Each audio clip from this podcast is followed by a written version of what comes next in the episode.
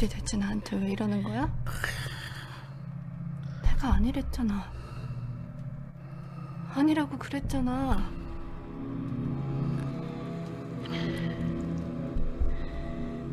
아니긴 뭐가. 그럼 그럼 지금 이 모습은 뭔데?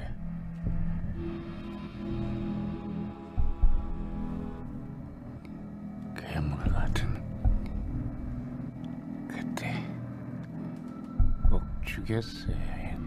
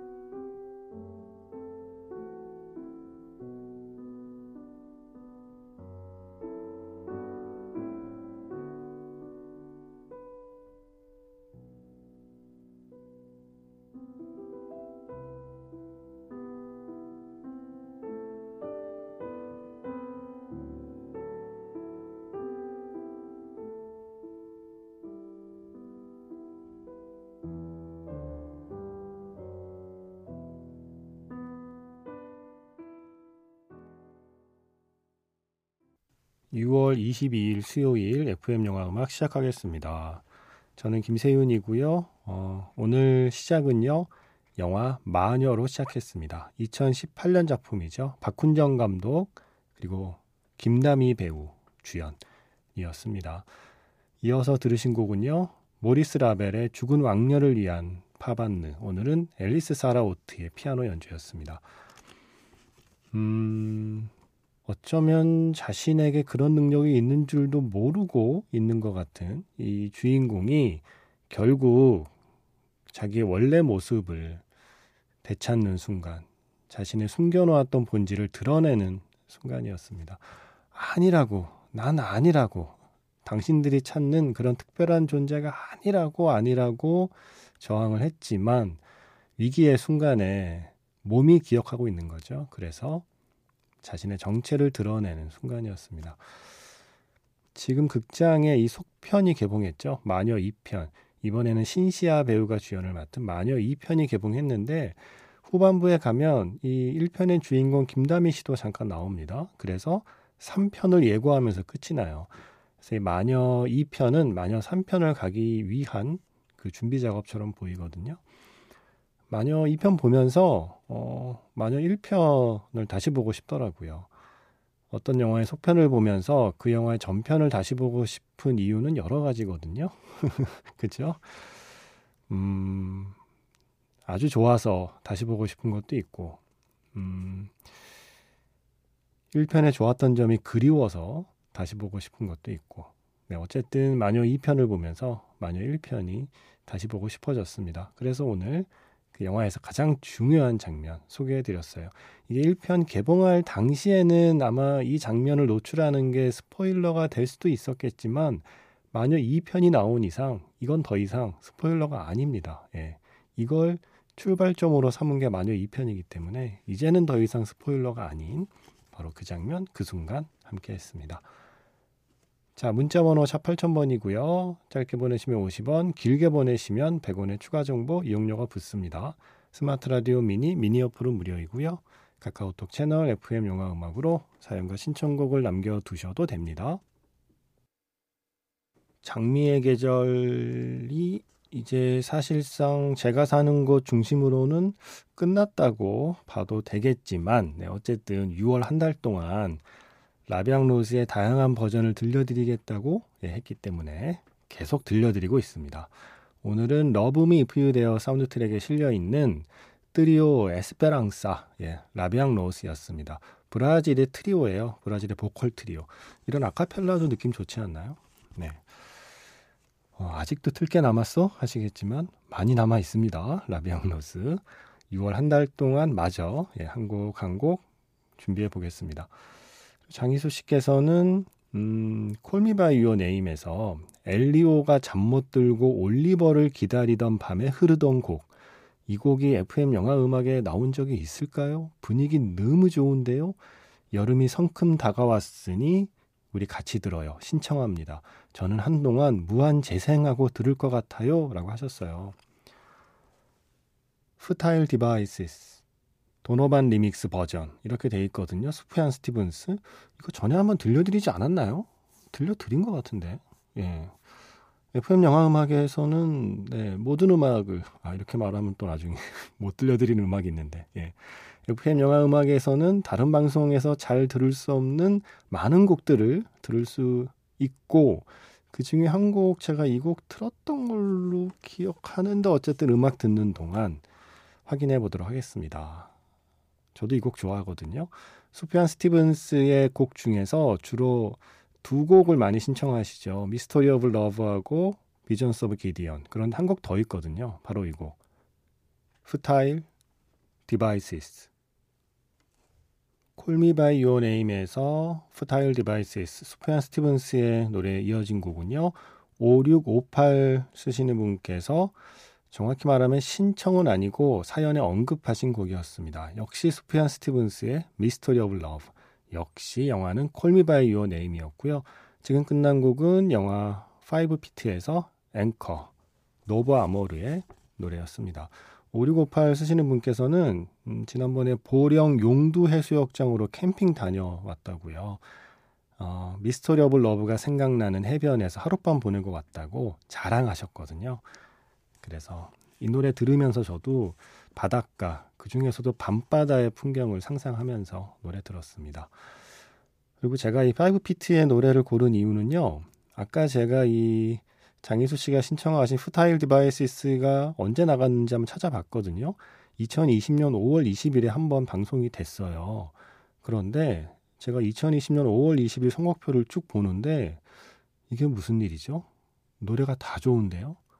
보통 방송하고 나면 아쉽기도 하고 아, 아까 이 노래 말고 저 노래 틀걸 아, 이 노래를 여기서 틀고 저 노래를 이렇게 틀걸 뭐 이런 생각들을 하는데 어, 이 선곡표를 쭉 보는데 더할 나위 없이 좋다 내가 했지만 괜찮았다 이천이십 년 오월 이십일에 내가 컨디션이 좋았구나 라는 생각을 하면서 선곡표를 쭉 봤어요. 그 중에 바로 이 곡이 있었습니다. 오프닝 곡 앵커 노버 아모르의 곡 아, 이 곡을 제가 잠시 잊고 있었다니 그래서 얼른 한 곡도 붙여봤어요. 거기서 두 곡만 더 들어볼게요. 이천이십 년 오월 이십일 선곡표에서 제가 두 개를 더 골라봤습니다. 음, 이 두 곡을 이렇게 이어 듣는 것도 예, 아주 좋을 것 같아요. 영화 안녕 헤이즐에서 웨이트 엠 에이티쓰리 뭐 이 곡이야 제가 좋아한다고 많이 틀었으니까. 그리고 한 곡 더 영화 목루아에서 이지, 손룩스의 곡 이렇게 두 곡 이어듣고요. 영화 자판기에서 만나겠습니다.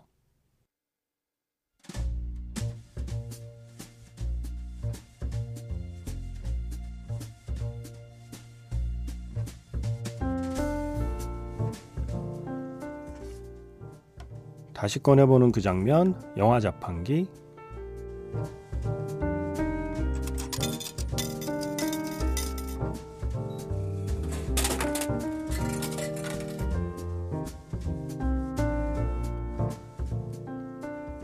다시 꺼내보는 송강호, 박찬욱의 장면, 호박자판기. 오늘 제가 자판기에서 뽑은 장면은요. 영화 아가씨에서 한 장면입니다. 수키는 한 번도 들어가 보지 못한 비밀스러운 공간. 히데코의 후견인, 코우즈키가 아끼는 책들이 가득합니다. 하지만 수키의 눈에는 히데코를 짓누르는 아주 끔찍한 흉물일 뿐이죠. 손으로는 책을 찢어버리고 발로는 그 책을 물에 빠뜨려버리고 그렇게 지하 서재를 엉망으로 만들어버리는 숙희 망설이던 히데코도 힘을 보탭니다. 그리고 둘이 함께 넓은 벌판으로 달려나갑니다.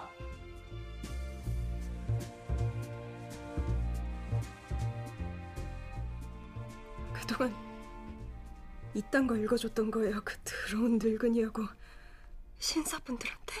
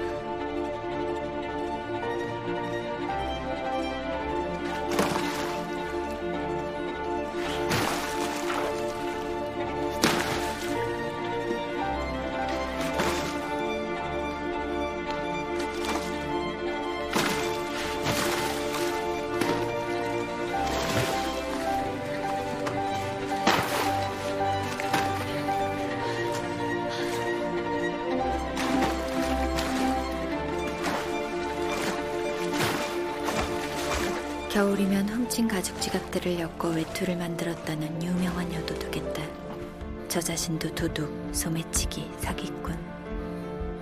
내 인생을 망치러 온 나의 구원자, 나의 타마코, 나의 숙기.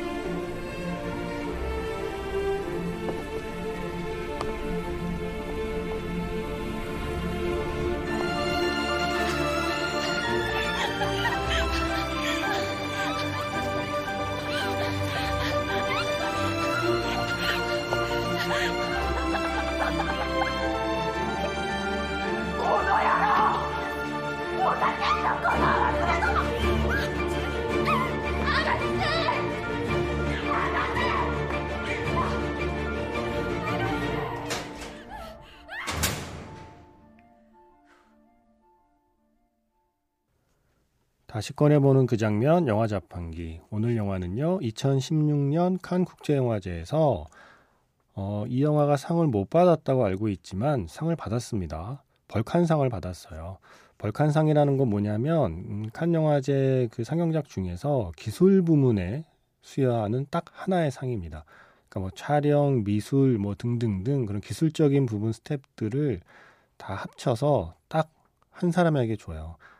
그게 바로 이 아가씨의 미술이 받은 거죠. 바로 류성희 미술감독이 이 영화로 칸 벌칸상을 받았습니다. 분명히 받았습니다. 우리가 보통 감독이나 배우가 받지 않으면 그 상의 존재를 잘 기억해주지 않거든요. 네, 다시 한번 강조하지만 이천십육 년 칸느 국제영화제에서 벌칸상을 받은 영화 아가씨. 그 어떤 미술이 빛을 발한 그 영화 속 공간 중에 하나죠.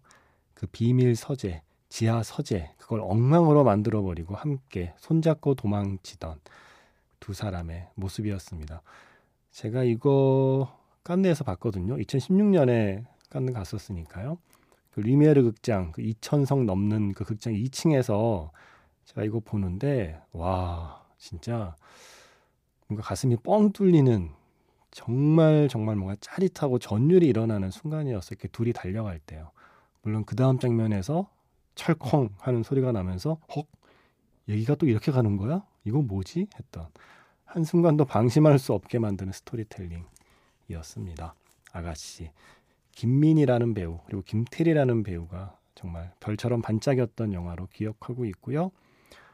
다시 한번 공지하지만 네, 이 영화를 만든 박찬욱 감독께서 네, 이번 주 토요일, 금요일 밤에서 토요일 새벽으로 넘어가는 매직아웃 스페셜 F에 오십니다. 네, 어, 김태리 배우 목소리를 듣다 보니 또 스물다섯, 스물하나 드라마의 장면들이 스쳐가네요. 음, 마지막 주 빼고는 모든 게 좋았던 드라마로 기억하고 있습니다. 마지막 주의 그 방송분은 제가 기억에서 지웠습니다. 스물다섯, 스물하나는 제 기억 속에서 십사 부작 드라마입니다. 아, 이 노래 너무 좋았잖아요. 예, 오랜만에 듣죠. 원슈타인의 존재만으로.